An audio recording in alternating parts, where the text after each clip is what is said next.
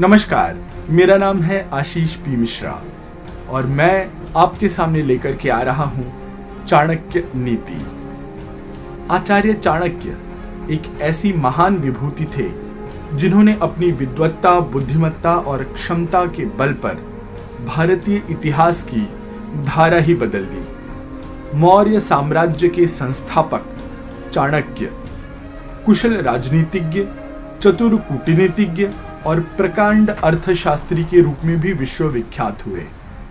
इतनी सदियाँ गुजर जाने के बाद भी, यदि चाणक्य के द्वारा बताए गए सिद्धांत और नीतियाँ प्रासंगिक हैं तो इसका एकमात्र कारण है कि उन्होंने अपने गहन अध्ययन, चिंतन और जीवन के अनुभवों से अर्जित अमूल्य ज्ञान को पूरी तरह निस्वार्थ होकर मानव के कल्याण के उद्देश्य से अभिव्यक्त की। चाणक्य नीति, आचार्य चाणक्य की नीतियों का अद्भुत संग्रह है, जो आज भी उतना ही प्रासंगिक है जितना वह 2400 साल पहले था, जब इसे लिखा गया था। चाणक्य नीति द्वारा मित्र भेद से लेकर के दुश्मन तक की पहचान करना, पति पारायण तथा चरित्रहीन स्त्रियों में विभेद, राजा का कर्तव्य और जनता के अधिकारों का तथा वर्ण व्यवस्था का उचित निदान हो जाता है। महापंडित आचार्य चाणक्य की चाणक्य नीति में कुल सत्रह अध्याय हैं, जिन्हें मैं एक एक कर चरणबद्ध तरीके से आपके सम्मुख प्रस्तुत करूँगा। आचार्य चाणक्य कहते हैं, तीनों लोकों के स्वामी सर्वशक्तिमान भगवान विष्णु को नमन करते हुए मैं एक राज्य के लिए नीति शास्त्र के सिद्धांतों को कहता हूँ। मैं यह सूत्र अनेक शास्त्रों का आधार लेकर के कह रहा हूँ। आचार्य चाणक्य कहते हैं, जो व्यक्ति शास्त्रों के सूत्रों का अभ्यास करके ज्ञान ग्रहण करेगा, उसे अत्यंत वैभवशाली कर्तव्य के सिद्धांत ज्ञात होंगे। उसे इस बात का पता चलेगा कि किन बातों का अनुसरण करना चाहिए और किसका नहीं। उसे अच्छाई और बुराई का भी ज्ञान होगा और अंततः उसे सर्वोत्तम का ज्ञान भी होगा। आचार्य चाणक्य कहते हैं, इसलिए लोगों का भला करने के लिए मैं उन बातों को कहूँगा जिनसे लोग सभी चीज़ों को सही परिप्रेक्ष्य में देख सकेंगे। आचार्य चाणक्य कहते हैं कि एक पंडित भी घोर संकट में आ सकता है और घोर कष्ट में आ सकता है यदि वह किसी मूर्ख को उपदेश देता हो, यदि वह एक दुष्ट पत्नी का पालन पोषण करता हो, या फिर वो किसी दुष्ट व्यक्ति के साथ अत्यंत घनिष्ठ संबंध बना लेता है। आचार्य चाणक्य कहते हैं, दुष्ट पत्नी, झूठा मित्र, बदमाश नौकर और सर्प के साथ निवास करना साक्षात मृत्यु के समान है। आचार्य चाणक्य कहते हैं व्यक्ति को अपने आने वाली मुसीबतों से निपटने के लिए धन का संचय करना चाहिए।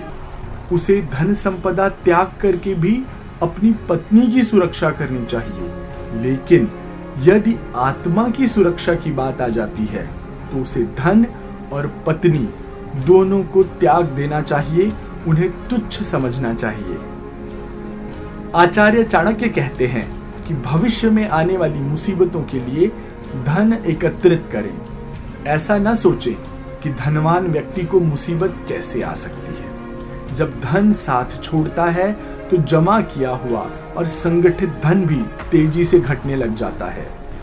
आचार्य चाणक्य कहते हैं, उस देश में निवास न करें जहाँ कोई आपका सम्मान न करता हो, जहाँ आप व्यापार या रोज़गार नहीं कमा सकते हैं, जहाँ आपका कोई मित्र न हो और जहाँ आप कोई ज्ञान अर्जित न कर सकते हो।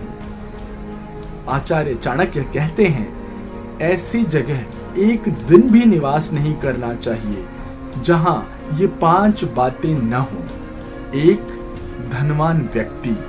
दो, एक ब्राह्मण जो वैदिक शास्त्रों में निपुण हो, जो ज्ञानी हो। तीन, एक राजा। चार, एक नदी। और आखिरी एक चिकित्सक।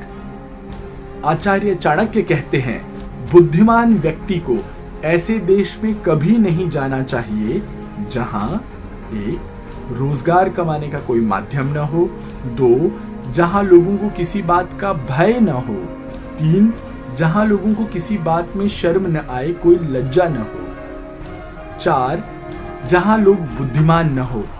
और आखिरी, जहाँ लोगों की वृत्ति, लोगों का स्वभाव, दान और धर्म करने का न हो। आचार्य चाणक्य कहते हैं, नौकर की परीक्षा तब करें, जब वह कर्तव्य का पालन न कर रहा हो। रिश्तेदारों की, संबंधियों की परीक्षा तब करें, जब आप मुसीबत में घिरे हुए हों। आपके मित्रों की परीक्षा विपरीत परिस्थितियों में करिए और पत्नी की परीक्षा तब करिए जब आपका अच्छा वक्त नहीं चल रहा हो। आचार्य चाणक्य कहते हैं कि अच्छा मित्र वही है जो आगे कहीं परिस्थितियों में हमें त्यागे ना, हमें छोड़ न दे। पहला, किसी दुर्घटना में। दूसरा, आवश्यकता पड़ने पर। तीसरा, अकाल में। चौथा, जब युद्ध चल रहा हो। पांचवा, जब हमें राजा के दरबार में जाना पड़े, और छठवां, जब हमें श्मशान में जाना पड़े। आचार्य चाणक्य कहते हैं कि जो व्यक्ति किसी नाशवंत चीज़ के लिए कभी न नाश होने वाली चीज़ को छोड़ देता है, उसके हाथ से अविनाशी वस्तु तो जाती ही है, और इसमें कोई संदेह नहीं कि नाशवान वस्तु भी उसके हाथ से छूट जाएगी। आचार्य चाणक्य कहते हैं कि एक बुद्धिमान व्यक्ति को एक इज्जतदार घर की अविवाहित कन्या से उसके कुरूप होने के बावजूद विवाह कर लेना चाहिए, पर उसे किसी हीन घर की अत्यंत सुंदर स्त्री से भी विवाह नहीं करना चाहिए। शादी विवाह हमेशा बराबरी के घरों में ही उचित है। आचार्य चाणक्य कहते हैं कि इन पाँच पर विश्वास न करें। एक, नदियाँ। दो, जिन व्यक्तियों के पास शस्त्र हो, तीन नाखून और सींग वाले पशु, चार स्त्रियाँ, और पाँच राजघराने के लोग। आचार्य चाणक्य कहते हैं, अगर हो सके तो विष में से भी अमृत निकाल लें। यदि सोना गंदगी में भी पड़ा हो तो उसे उठाएँ, धोएँ और उसे अपना लें। निचले कुल में जन्म लेने वालों से भी यदि सर्वोत्तम ज्ञान मिलता है तो उसे ग्रहण कर लेना चाहिए। उसी तरह, यदि कोई बदनाम घर की कन्या भी महान गुणों से संपन्न है और आपको कोई सीख देती है तो उसे ग्रहण कर लेना चाहिए। आचार्य चाणक्य कहते हैं कि महिलाओं में पुरुषों की अपेक्षा भूख दो गुनी होती है, लज्जा चार गुनी होती है, साहस छह गुना होता है और कामिच्छा आठ गुना होती है। तो इसी के साथ चाणक्य नीति का पहला अध्याय यहीं पे समाप्त होता है। चाणक्य नीति का दूसरा अध्याय लेकर जल्द ही मैं आपके सामने प्रस्तुत होऊँगा आपको प्रथम अध्याय कैसा लगा, ये मुझे अवश्य सूचित करिएगा। धन्यवाद।